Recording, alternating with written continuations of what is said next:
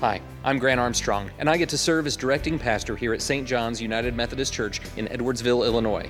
We exist to make disciples of Jesus Christ for the transformation of the world.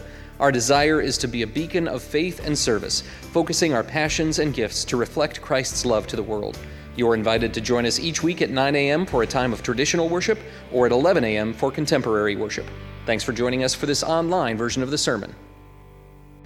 Our scripture reading today comes from the book of Matthew, chapter 21, verses 28 through 32.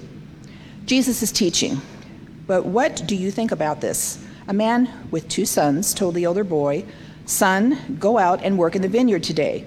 The son answered, No, I won't go. But later he changed his mind and went anyway. Then the father told the other son, You go. And he said, Yes, sir, I will go. But he didn't go. Which of the two obeyed his father? They replied, The first. Then Jesus explained his meaning.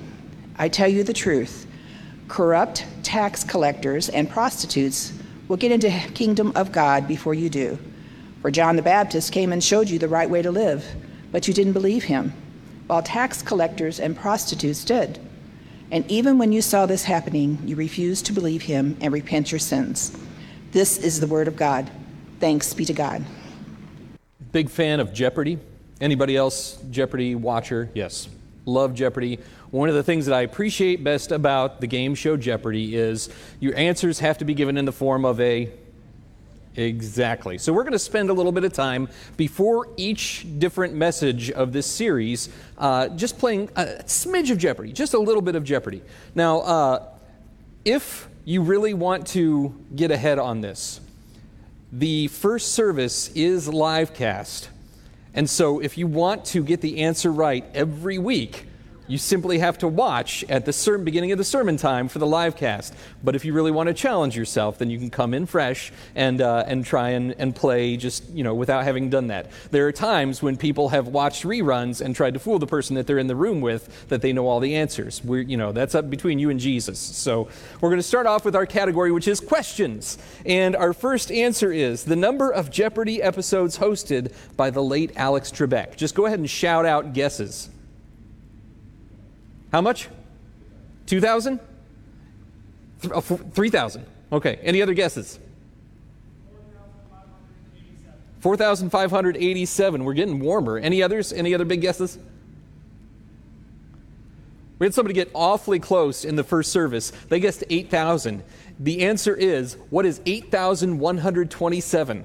8,127. Alex Trebek hosted 8,127 episodes of Jeopardy. That is a lot of answers in the form of a question. We're going to be spending some time with questions, maybe not quite that many, but depending on who you're reading, Jesus himself asked somewhere between 135 and 307 questions in Scripture. Now, the reason that there's such a discrepancy between 135 and 307 is when we received the Koine New Testament, it didn't have punctuation. And so there are some things that could be translated as statements that we have formed into questions and things that were intended intended to be questions that we formed into statements. So there's not great clarity, but there are some things that we know Jesus intended as asking.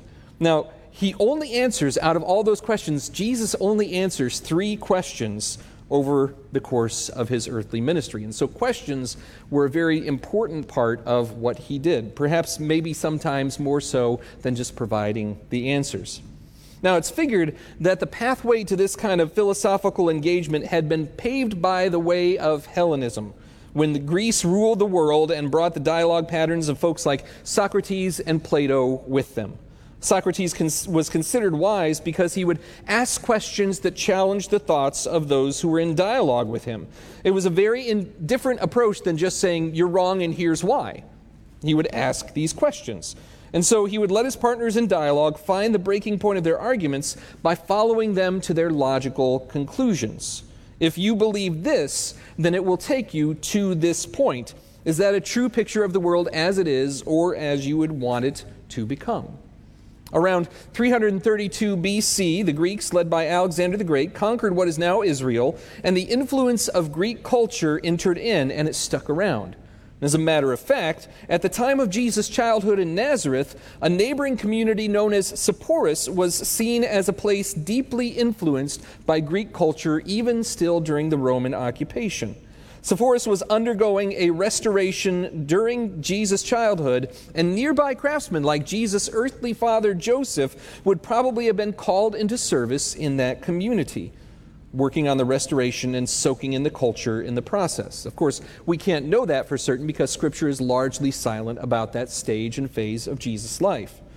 But we do know that Jesus learned how to ask wise questions at an early age.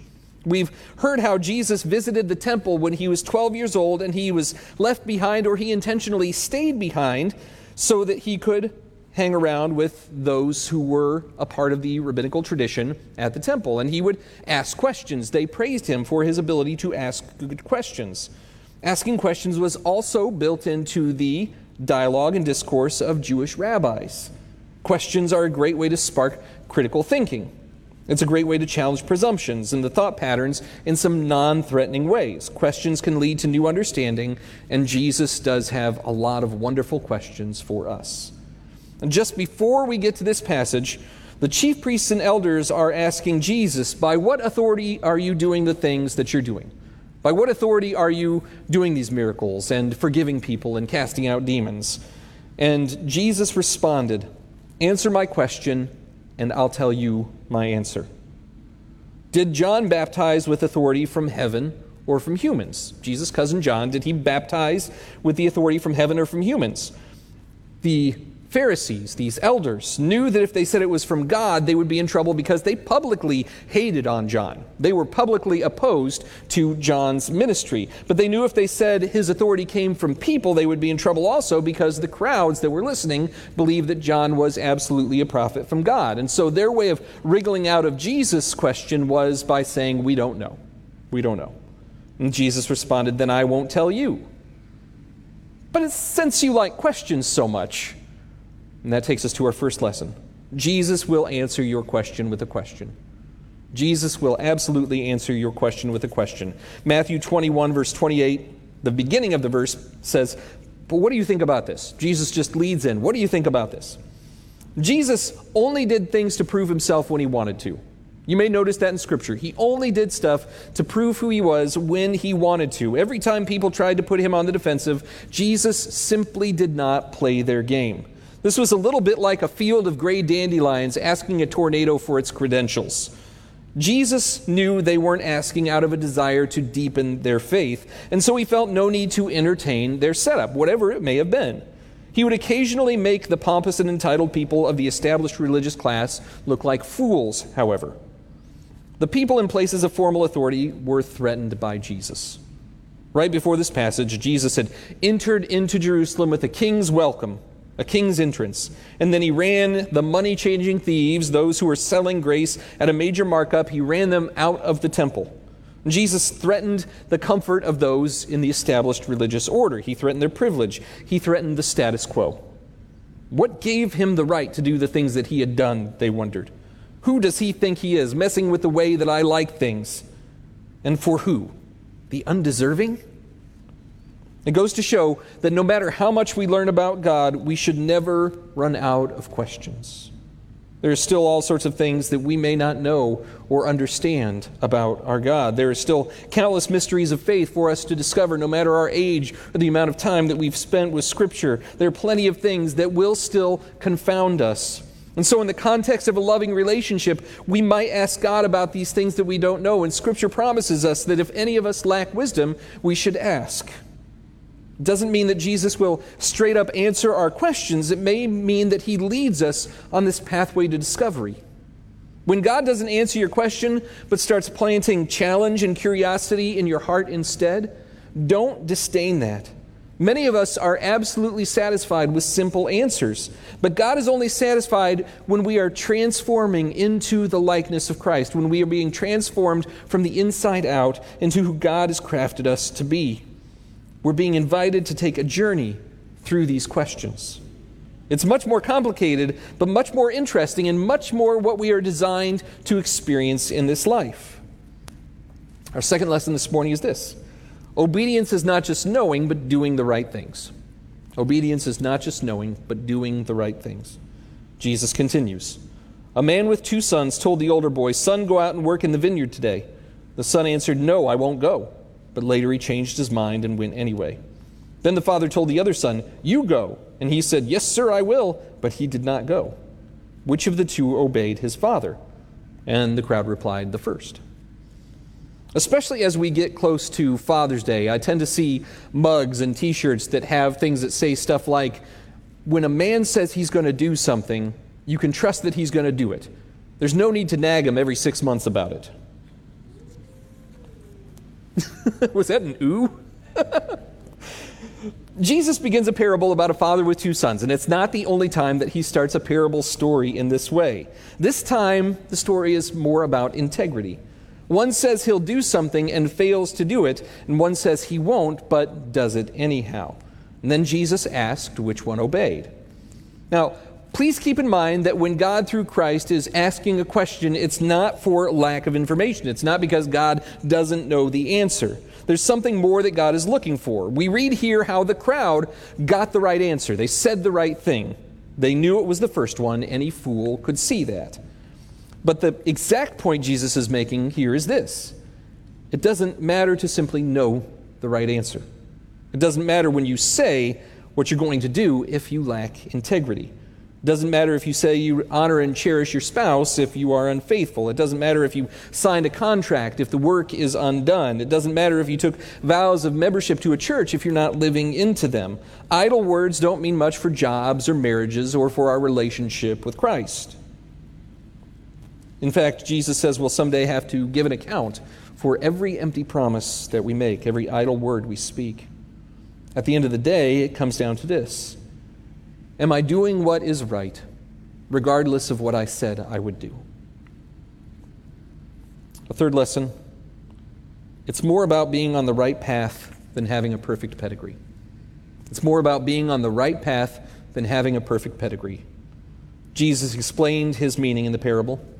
I tell you the truth corrupt tax collectors and prostitutes will get into the kingdom of God before you do. For John the Baptist came and showed you the right way to live, but you didn't believe him, while tax collectors and prostitutes did. And even when you saw this happening, you refused to believe him and repent of your sins. John the Baptist didn't do ministry like his father Zechariah. Zechariah was a priest that served in the temple and maintained the Jewish religious practices as prescribed by the Torah and by tradition, all as part of the system of temple religious worship. And it's not that John did not know about that tradition. I'm sure he heard many times about how his birth was announced, how his birth was described when his father was serving in the holiest place in the temple. But John did not minister in that way. He went out to the wilderness by a stream of living water so that he might proclaim God's cleansing power to whoever might hear it, but maybe especially to those who were unlikely to set foot in the great temple in Jerusalem.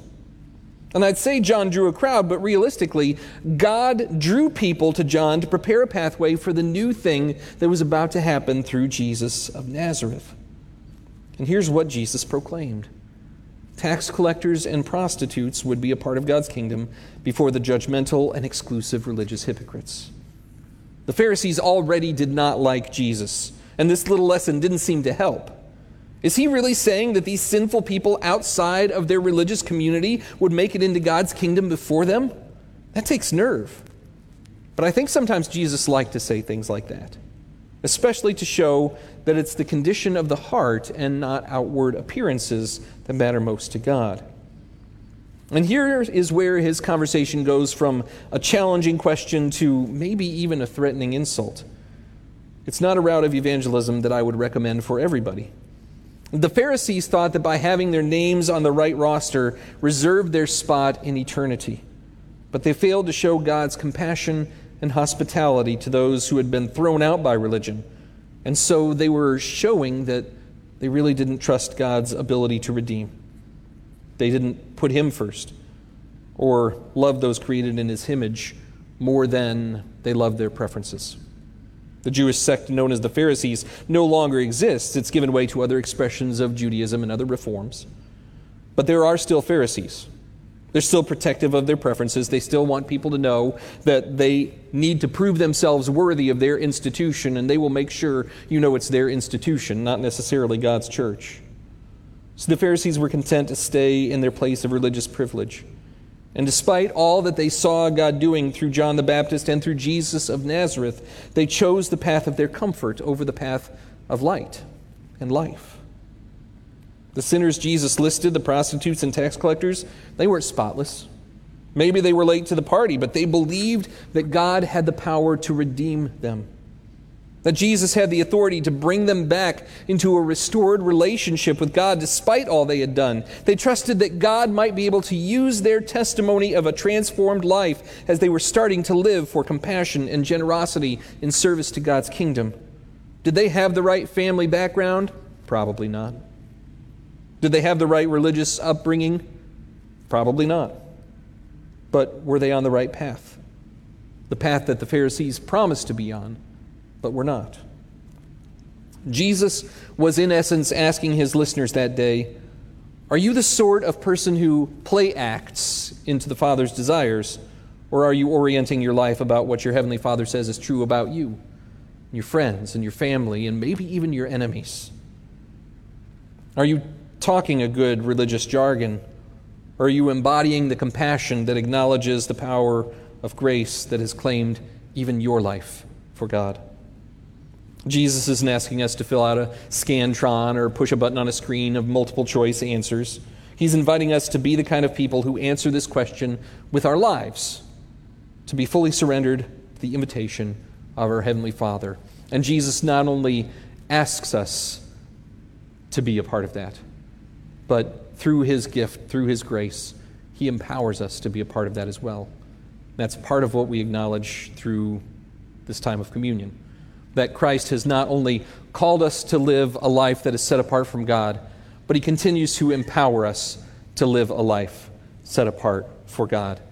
And in this gift, he's extending to us once again forgiveness, hope, grace, power of the Holy Spirit, the reminder that we are children of the Most High God. And so I invite you to have handy your little uh, communion prepackaged elements here. And uh, if you're part of our at home congregation, please feel free to have handy what you have to eat and what you have to drink as we join in this love feast. On the night when Christ gave himself up for us, he was gathered together in that upper room with his followers. And during the meal, he took bread and giving thanks to his heavenly Father, he broke it and shared it with his disciples, saying, Take and eat, all of you. This is my body, which is broken for you. Do this as often as you eat of it, remembering me. Likewise, when the meal was finished, he took the cup and giving thanks to his heavenly Father, said, Take and drink, all of you. This is my blood of a new covenant, which is poured out for you and for many for the forgiveness of sin. Do this as often as you drink of it, remembering me. And so, as we remember these powerful acts of God through Jesus Christ, we get to offer ourselves with praise and thanksgiving as a holy and living sacrifice in union with the sacrifice that Christ has offered on our behalf. So, Lord, we pray that you would pour out your Holy Spirit on us gathered here and on these gifts of bread and cup. Would you make them to be for us the body and blood of Christ, so that we might be Christ's body in this world, redeemed by his blood?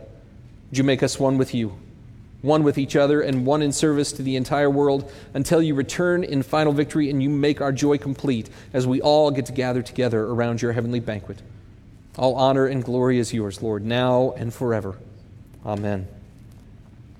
During the music, I would invite you to uh, have the bread part up first, and you can peel back the foil on the bread part, and you can consume that as you would like. And then you can turn it over and peel back the foil on the cup part and drink that as you would like. And then you can spend the rest of the time during the song just praying and reflecting on God's goodness in your life. This is the body and blood of Christ given for you. In Jesus' name, we get to receive together. Amen.